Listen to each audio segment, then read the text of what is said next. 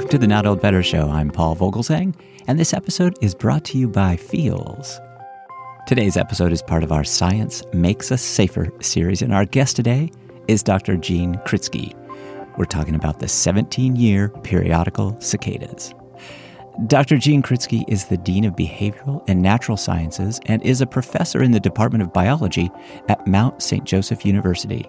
Additionally, Dr. Gene Kritsky is an entomologist and has authored or edited 10 books and over 250 papers on subjects as diverse as entomology, Egyptology, evolution, history of science, dinosaur biology, insect poetry, and insect mythology. This is going to be a great interview in Dr. Kritsky's most recent book, The Periodical Cicadas, the Brood X edition, was published in 2021.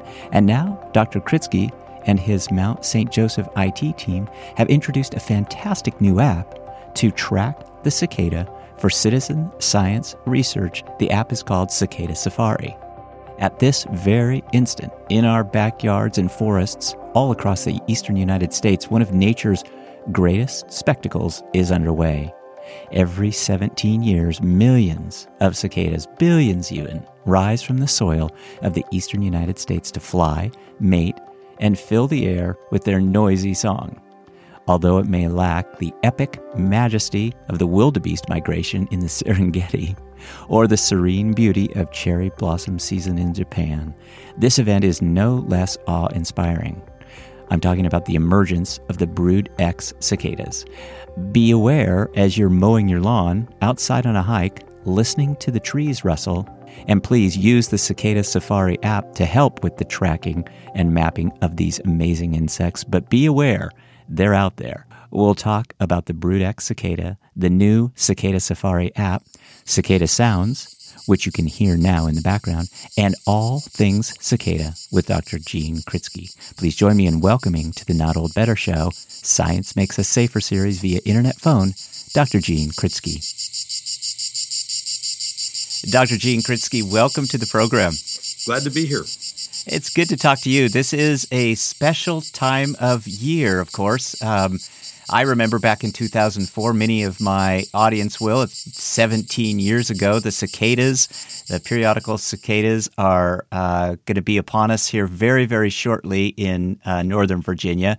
And I wonder if you could, as an entomologist, tell us about the billions of cicadas that we're going to see, maybe a little bit about their survival instincts and what the strategy is that they, what, what is it that cicadas bring to our environment? What, what, uh, and and maybe tell us how many broods are there? Well, that's a number of questions there, but we'll start. Yeah. let's start with the last question, then move on from there.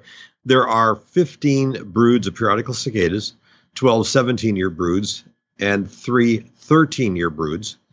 And by a brood, we're talking about a year class.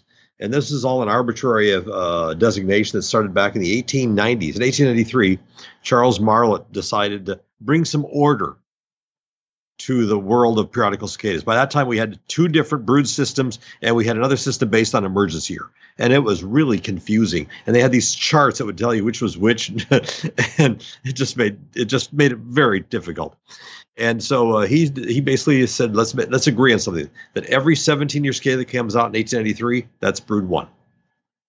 Every 17 year cicada brood that comes out in 1894, that's brood two. And numbers one through 17 are reserved for 17 year cicadas. And for every 13 year cicada coming out in 1893, that's brood 18. And 18 through 30 are for 13 year cicadas. So just by saying brood 10, we know that it's a 17 year cicada. And once we did that, once then that became really clear and easy to see the progression from emergency year to emergency year to see what was happening where the uh, where they all were, and then that that made uh, that was in the 1883, and then in 1902 was the concerted effort by the USDA to map out brood 10 by sending out 15,000 postcards to postmasters, uh, superintendents of schools, railway station conductors, and they got just shy of a thousand responses. Wow! And that's that, that's what generated the map that we have for brood 10 and that's what we're coming out th- this year. So the map indicates their locations. Yes, and they based it. The, they they were able to get data, and they included in their database that we have uh, not only what occurred in 1902, but also all the brood 10 years going back to 1715, which is the first historical record of brood of brood 10. And so uh, that was a nice compendium. In fact, uh, uh, the uh, my book Periodical Cicadas, the Brood 10 edition, I, I include all the USDA data in there. Now, some of that's they're probably gone for some of those counties, and they're probably not. Some of the counties aren't represented there. But that's the whole point of this year.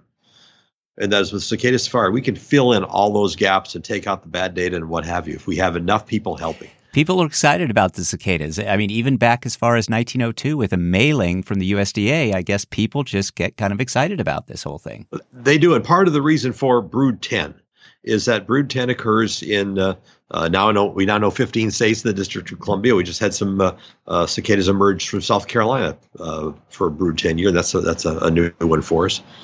Uh, but it also includes many metropolitan areas. Philadelphia, Washington, Baltimore, and Cincinnati four of the largest cities in the eastern U.S. in the late 19th century, and those places had had uh, uh, scientists. They had people that were watching this. They were they were uh, uh recording things, and so uh, it uh, it was quite a you know it, it, that's the cornerstone of almost all this early stuff we know about cicada biology comes from Brood 10 because of where it was emerging. That's why that's why it gets all the attention today. Why do cicadas do what they do? What is it behind their kind of process that, I mean, captures our attention and what does it matter to them? Well, I don't think it matters at all to them per se, but, uh, but uh, we get a kick out of it. Uh, uh yeah, yeah. Uh, cicada, periodical cicadas are bugs of history. They're a generational event. If you've experienced this as a little kid, you'll never forget it. Uh, if you, once you experience as a little kid and you see it again the next time, 17 years later, you know you could be you could be seven now you'd be 24 then and you're usually disappointed because it doesn't seem to be as big of a thing. The cicadas don't seem to be as big. Well it's not that the cicadas got any smaller or the numbers got fewer you got bigger. And so your frame of reference your yardstick changed. And uh, but uh, i've had uh, i've had parents tell me stories about uh, uh, incidents that occurred in 1936 and then 17 years later they're ta- they'll tell you to their kids. And then 17 years later they're telling it to their grandkids. And now they've got great grandkids and they're you know, they're requ- sort of relating these stories. And i know that the uh, these people that told me that story that, because i've heard about it in 1987 i'm pretty certain she made the the woman that relayed this one incident to me. I'm pretty sure she's gone. But i'll i'll i'll bet dollars to donuts that uh, when the when the cicadas come out her great grandchildren are going to be telling stories about what the great grandma did in 1936 because she had the good sense to tell me, and I've recorded it now, and, and they hear it all the time. But I'm sure they remember it as well as a family event. They'll never forget that. Hi, it's Paul, and we'll be right back with our cicada safari and guest, Dr. Gene Kritsky. So stay tuned to hear more about the 17 year periodical cicadas. Before returning to our guest today, I want to share a great offer for our Not Old Better Show audience from sponsor Feals. 50% off. That's quite an offer. Listen to this. If you experience sleeplessness, chronic pain, or anxiety, trust me, you are not alone. Here in our household, with Gretchen teaching adult ballet classes and me working hard on my podcast, there's lots of stress and lots of sleepless nights. We looked and looked for good, well intentioned, and accurately dosed solutions and have settled on CBD oil as the best way to help us. It's been great for Gretchen's sore ankles, knees, and back after a grueling week of teaching dance. For me, after my workouts and exercises, I needed something to help with the stiffness too, and Feals CBD oil has really met our needs. If you look into the health benefits from CBD oil, you'll find, as we did, that you're really getting so many improved health related improvements to mobility, anxiety, and stress. CBD makes you feel better naturally as it regulates your cannabinoid system and it's not addictive. It's not a crutch. It just helps your body function better when it comes to pain, stress, sleeplessness, and anxiety. We take it daily by placing a few drops of Feals CBD oil under our tongue and we feel the difference within minutes with the effects being profound. Gretchen's teaching multiple classes daily and her hips and back are sore. Feals CBD oil helps her rest, recover, and bounce back fully also letting her sleep pain free. It's been a wonderful way for her to feel better naturally. I've decided to partner with Feals CBD Oil for sponsoring the podcast as I've been careful in evaluating each potential CBD brand, and Feals offers the best dosage mechanism with specific doses built right into the dropper and easy to follow instructions. So many brands approach me, and I just felt, especially after Gretchen's real world success, that Feals met all my criteria. Feals is full spectrum, organic, tested for purity, and it actually makes us feel better with full benefits after we use it. It's important to remember that CBD oil works differently for everyone based on your own cannabinoid system, and you'll want to try an experiment to reach the results you're after. Feals offers a free CBD hotline to help guide your personal experience so that you find your perfect dose. Now, the Not Old Better Show audience can join the Feals community to get Feals delivered to your door every month. Feals' monthly membership makes your self care easy. You'll save money on every order, and you can pause or cancel at any time. Become a member and get 50% off your first order. Here's how. Start feeling better with Feals. Become a member today by going to feals.com slash not old better, and you'll get 50% off your first order with free shipping. That's Feals, F E A L S dot com slash not old better to become a member and get 50% off automatically taken off of your first order with free shipping. Feals.com slash not old better. All of this is going to be in our show notes today but definitely try it out for a month. See how it works by using our code. See the differences immediately with feals that's f-e-a-l-s and you'll find out more in our show notes today. And now back to our interview with cicada safari developer and cicada expert Dr. Gene Kritsky. We're going to hear Gene Kritsky talk more about the 17 year periodical cicadas. Dr. Gene Kritsky, well, I read in some of your research that over 250 cicadas can be tracked almost per yard. So maybe tell us some other fun facts about cicadas. Oh, okay. The the largest uh, the density of cicadas I've ever found was uh, 356 per square yard. Okay. That's a lot of bugs. And these, yeah. aren't little, these aren't little bugs, as you know, Paul. These the large species is just shy of two inches. That's a big bug, and the little species is about an inch and a half. So they're they're there. Uh, that's kind of interesting. Uh, the loudest we've measured, uh, that I've measured, uh, periodical cicada chorusing is 96 decibels, and that happened to be at a at a cemetery that's on the fly pad, the the flyway into Cincinnati International Airport, and the jets are coming in at 80 and the cicadas were louder were louder than the jets. That that that that blew me away. In fact they're so loud that in 1902 when theodore roosevelt gave uh, president theodore roosevelt gave an address at arlington national cemetery. And uh, uh, theodore i'm from north dakota and that's part of the reason why theodore roosevelt's a hero of mine. After his wife and mother died within a 24 hour period to console his grief he bought an interest in a cattle ranch and went out to western North Dakota, where herding cattle, he learned to project his voice. You know, he boxed at Harvard, and so he, you know, barrel chested. He learned to project his voice over a herd of cattle. People here in, in Indianapolis and in Cincinnati have recounted how when he he spoke at some of these gatherings, like at our Fountain Square, Memorial Square, uh, they felt like he was talking to them because he could project so well without amplification, artificial amplification, which they didn't have at that time. Yet in 1902 in Arlington Cemetery, the cicadas almost drowned him out. Wow, that's how loud they can be. Wow, you know, if they can drown out a, they can drown out a politician, they must be able to do something. That's saying like something, definitely. So we're going to be seeing them, and if you're out mowing your lawn, you're definitely going to be seeing them and experiencing. But we will be hearing them. They they are loud. What is it that the noise represents to other cicadas? Well, they get the males gather in chorusing centers. Uh, ecologically, we would call it a lek, an L, it's spelled L-E-K, where large aggregations of males occur and then the females move into the, the population and then mated and so on.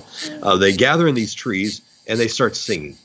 And other males will hear that singing. They'll go to the same tree. So I've probably a couple, two, three thousand of these things in a single tree, all singing and the, the, the the intensity, the loudness gets really high, and then it drops a little bit. Then it gets high again. It drops a little, bit. and that's of course attracting females. Females are flying in.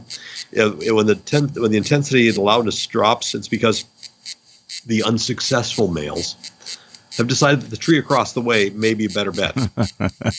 and if you hear this, uh, which you will in, in, in your neck of the woods, you can watch watch the trees And as that as the loudness drops a little bit, look what's happening. You'll see all these cicadas flying to either a new branch or a new tree or whatever, because it may be, be may have better luck over there.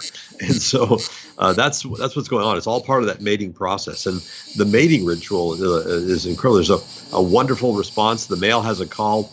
I'll talk about the large species Desum. It's like a and at that down point, the female can't call.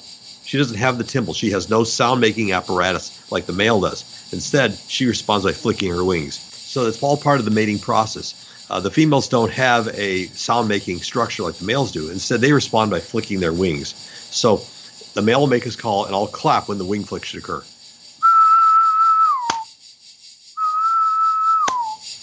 If he hears that, he turns and walks towards her.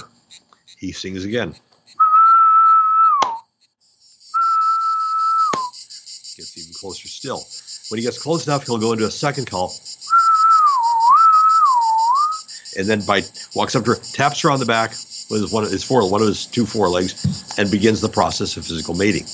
What's kind of interesting is the competition with other males. If there's a second male nearby and he heard that female flick, he'll start singing just before that downer note comes in the first male, and that interrupts it. So the female doesn't flick for his wings; he flicks for male number two. She flicks, flicks for male number two, and that so there's all sorts of competition with someone uh, moving in on their date, so to speak.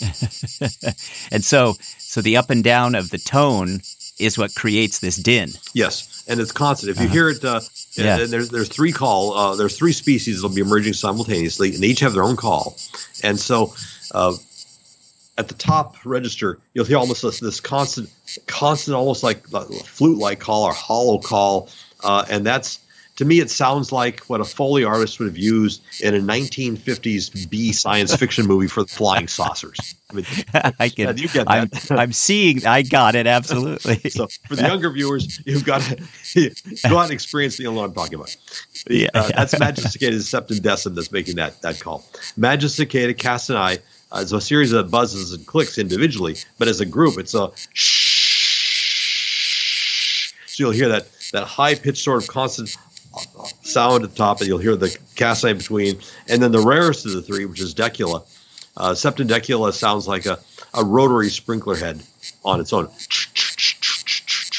And that they probably account for only five to ten percent of the population. So you'll usually hear those two, and then you might be able to hear the pulses of uh, decula once in a while as well, if they happen to be in, in that area. Well, Dr. Kritsky, it may be uh, anathema to an entomologist, but you could eat cicadas too. And so I wonder maybe you have a favorite recipe that you might be, you know, uh, enjoying with cicadas. But what other value do cicadas have to the world? Well, I don't eat them anymore. Okay. Uh, I haven't eaten cicadas since 1987. Uh, and because that's because of what the values cicadas have for yes. me. They got me tenure. right. yeah. so they were career making for yes. me. Uh, uh, but uh, uh, there, if, if if you are so inclined that you want to eat them, you want to go out and collect them while they're teneral, all white, hanging from the shell before they've hardened. Otherwise, it's like eating the tail end of a shrimp. Okay. That, that, part that you hold on to mm-hmm. while you dip it in that mm-hmm. cocktail sauce. Uh, so uh, that that's that's one of the things. And you, you, when you do that, you want to make sure you, you collect you collect females because the females are filled with eggs. That's where the flavor is. The males are more the abdomen's mostly hollow, so there's more nutrition and flavor in the female than there are the eggs. And I, will answer in advance the the next question: What do they taste like? and uh, to me, they taste like a, a, a, a not a not a name brand, but a, a generic brand of cold canned asparagus. okay. Uh, because you know they're sucking on tree roots. Uh-huh so they're going to have a very green flavor, and that you know. So if uh, hopefully I thought people I, uh, people are going after hearing that will be interested, but not necessarily running out to kill every cicada they can right. find to try eating right. them. no, better to better to track them. And speaking of tracking them, you and your team have developed a, a, wonderful app. We've my wife and I have installed it. Cicada Safari is the name of it. We're going to put links up to where our audience can find the app. Tell us a little bit about the app because I think that's an important step in this. Uh, and you you referenced 1902 and the gathering and the interest. Well, there's a lot of interest today, and the app now allows us to kind of help, mm. at least help you and entomologists with this study. And it's uh, not just helping me; they're helping my colleagues all over the country. I share the data with everybody. Uh, the, the, my my good friends uh, Chris Simon and John Cooley up at the University of Connecticut, they're part of this. Uh, uh, my friend uh, Mike Raupp at the University of Maryland, he's promoting this as well. As are the Ohio Academy, the Ohio Biological Survey, the Indiana Academy of Science, CicadaMania.com. I've got the University of Tennessee promoting this, University of Kentucky promoting this. the naturalists for the Museum of, Natural History in North Carolina are going to be helping. Uh, it's it's it's really turned into a, a fantastic thing. And I can tell you, you're, you're the first to know this. Our ninety thousandth download happened this morning. Wow, ninety thousand. Ninety thousand. Goodness, We're adding three thousand a day right now. I will probably break hundred thousand downloads. I, am flabbergasted. Congrats! That's wonderful news. So that's great. I think it's great for science. Great for your team. Mm-hmm. And but and to, to answer your question, uh, crowdsourcing with cicadas goes back to the 1840s. Okay. A, a, man from Baltimore uh, by the name of Gideon B. Smith uh, used to write little letters to the editor and columns for newspapers, and he'd say, and he'd send them to news uh, to regional newspapers, or he'd put them in what would be the national uh, weeklies, and they would be reprinted. Uh, he'd say things: "I expect the cicadas to emerge in your area this spring. I would appreciate it if your readers send me notice." And by the time he died in 1867 uh, he had documented all the known broods, not the full distribution of their extent of their full distribution, but documented every brood that we had. And so it's like I feel part of this legacy. And so when I first started tracking cicadas, uh, the first time I was just driving around in a car looking to see what I could hear, and that eventually evolved into uh, using a uh, answering machine on a, on a cell phone that that broke the first day. They came out in big numbers in Cincinnati because I must have got hundreds of calls coming in that jammed the tape.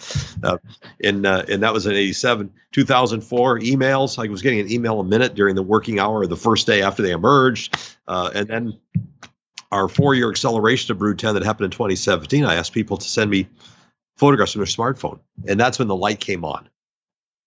What a tool, because one of the problems with citizen science is verification. Are we really getting the data we need? Uh, just today, uh, for example, we had a, a, click beetle submitted. We had a we got a lot of uh, not a lot, but a half a dozen or so of June beetles submitted, and that makes sense because they're coming out of the ground. They're brown like the nymph. That make, that's and if you're not an entomologist, at least they're participating. So every photograph that comes in is ver- is uh, examined by human eyes and verified to be a periodical cicada. And once approved, it goes on our map. And even once it's approved, I go through all the declined ones to make sure we didn't miss one, and I go through uh, all the approved ones as best I can to make sure uh, uh, we we we we didn't accept one that's not right, and uh, and so there's we are trying to maintain that. But the worry this year, we're expecting now with ninety thousand uh, participants, the potential of seventy thousand photographs with this year. But it is a uh, we tested it with brood eight, and uh, that's a small brood in eastern Ohio, western Pennsylvania, extreme northern uh, West Virginia. Five thousand seven hundred twenty-one verified cicada observations. We last year was the was the real telling point. Uh, we te- we got it set up for brood nine with an addition. You can also submit 10 second videos, and with the videos you've got audio, and with the audio I've got the calls, and I can tell the species from the calls, and that tell and also tells they're mating there. You know, that's what's going. on. That's part of the whole mating process. So that's that's a whole new level. So if someone uh, has cicadas singing in a tree, point your your iPhone at your at your tree and take a 10 second video because that's what we need. We don't you don't need to find the cicada singing. Just give us the calls. And so last year was an interesting year because of COVID 19. A lot of us couldn't go out into the field like we like we'd always planned to. So we set up the uh, Cicada Safari was geared up for its second test, and we uh, uh, and, and, Brood Nine occurred in southern West Virginia, western uh, Western Virginia, and northwestern North Carolina. And so we contacted the major major media outlets and said, you know, we use this app, da, da, whatever. And the first reports came in from Georgia. They weren't supposed to be in Georgia. Then South Carolina, they weren't supposed to be there. Then Missouri. What was going on here was really weird because in the past, when we had a cicada emergence, all of us, my colleagues, and I, we'd all hightail it down to where the, we knew the birds were, and we'd map the boundaries and all that other stuff. We never thought about looking 500 miles away. And so all of a sudden we get these reports, and once we got a report outside of the known zone, we'd send press releases to the, their media outlets to you know what's really happening here. And what happened was not only did Brood 9 emerge in good numbers like we were, we were expecting, but four other four other broods, Paul, emerged off cycle. We had a 13 year cicada emerge after nine years. We had a 17 year cicada emerge after 13 years. We had several uh, brood 10 uh, cicadas emerge a year early. That happened in your area, and then the Washington, D.C. area, and Baltimore, here in Cincinnati, also Indianapolis, Louisville. And then we had just a few hundred brood 5 cicadas emerge four years late. And it was amazing. It's like this may have been going, this might may have been going on all the time, but we never knew it because there would be no publicity in an area where they weren't expected. And so this is opening up a whole new area of uh, of uh, thinking. Does this happen a lot? Uh, the key thing, and we've seen this before. We've seen four year accelerations before. We've seen one year early accelerations and four year, but not all in one year. And so that was that was that told us that the app was providing us some really good information, and we had just shy of eight thousand records for last year.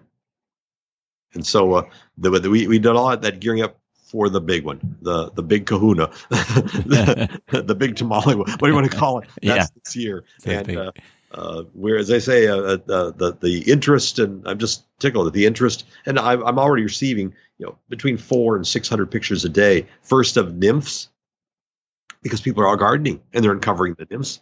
And you know, I, I see garden trowels and hands and the, the red-eyed cicada, and uh, uh, just last week, we got our first individuals emerging, uh, emerging in uh, uh, extreme northern uh, Georgia, which was expected, and then uh, east of Chattanooga. And uh, we've had some emerge now from central North Carolina. Carolina, we weren't expecting those, and then South Carolina, well, a few from South Carolina. That was a surprise. and then, of course, College Park, Maryland, started we had a, a reports of a few individuals and now we're getting a lot of of course from all these areas a lot of uh, nymphs but uh, it was just uh, three nights ago that we had really good numbers in um, uh, west uh, in uh, west of Tyson in Greater Washington D.C. But the key, looking ahead, I see 83 degree temperatures tomorrow night uh, in the south. I expect they're going to start popping, the mass emergence will start in Georgia tomorrow. So we're sort of tensing ourselves for what what might happen. Bracing.